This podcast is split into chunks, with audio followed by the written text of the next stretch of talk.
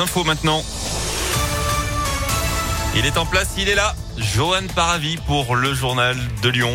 Salut Johan. Salut Fred, salut à tous. À la une de l'actualité, aller plus vite et plus fort sur la vaccination, c'est l'objectif réaffirmé ce matin par Olivier Véran, le ministre de la Santé, qui offre la possibilité aux pharmacies d'ouvrir tous les dimanches en décembre et en janvier pour multiplier les créneaux. Pour le moment, douze millions de Français ont reçu leur dose de rappel, alors que dans le même temps, la situation sanitaire se dégrade. D'après Olivier Véran, un triste record a même été battu lundi, avec plus de soixante-dix mille cas enregistrés enregistré en vingt-quatre heures, du jamais vu depuis le début de l'épidémie.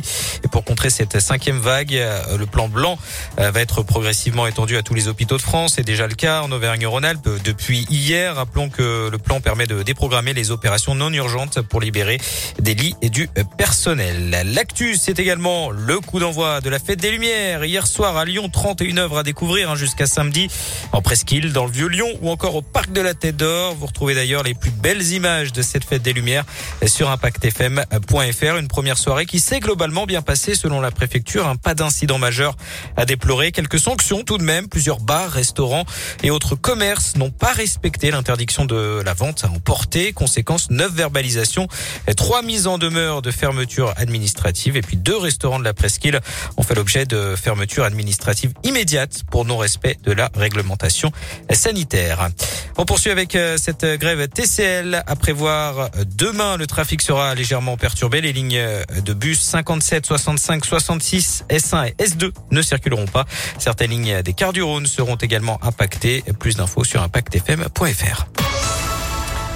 Dans le reste de l'actualité, qu'est-il arrivé à cet homme de quarante-six ans retrouvé mort vendredi dernier dans son appartement de Taluyer au sud-ouest de Lyon? La veille, il avait été aperçu nu en train de déambuler dans la rue.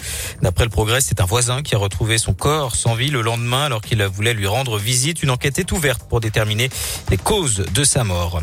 Pierre Ménès, placé en garde à vue pour agression sexuelle, l'ex-journaliste sportif de Canal+, est accusé par une hôtesse d'accueil de lui avoir touché la poitrine lors d'un match du P S G au Parc des Princes. C'était fin novembre. L'ancien chroniqueur nie les faits. L'enquête du parquet de Paris se poursuit.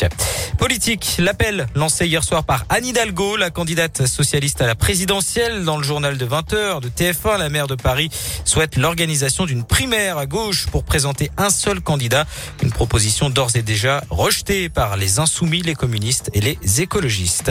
En foot, la sanction est tombée pour l'O L après les débordements survenus fin novembre contre Marseille. Un spectateur, on le rappelle, avait lancé une bouteille d'eau sur Dimitri Payet depuis les tribunes. La commission de discipline de la L F P a rendu son verdict hier soir. L'O L s'est vu retirer un point au classement. Le match sera par ailleurs rejoué à huis clos à Décines. L'O L qui pourrait faire appel de la décision sur le terrain. Les Gones accueillent les Rangers ce soir pour la dernière journée de la phase de poule de la Ligue Europa. Match sans enjeu pour les Lyonnais, déjà qualifié pour les huitièmes de finale. Coup d'envoi à dix-huit heures quarante-cinq. Et puis la lyonnaise Madon Brunet, élue escrimeuse française de l'année par les internautes. Résultat d'un sondage organisé par la Fédération. Une distinction qui récompense ses très bons J O avec une médaille de bronze en individuel et une médaille d'argent en équipe remportée à Tokyo. Bravo elle. Merci beaucoup Johan. On reste ensemble là à midi trois parce que c'est un point important.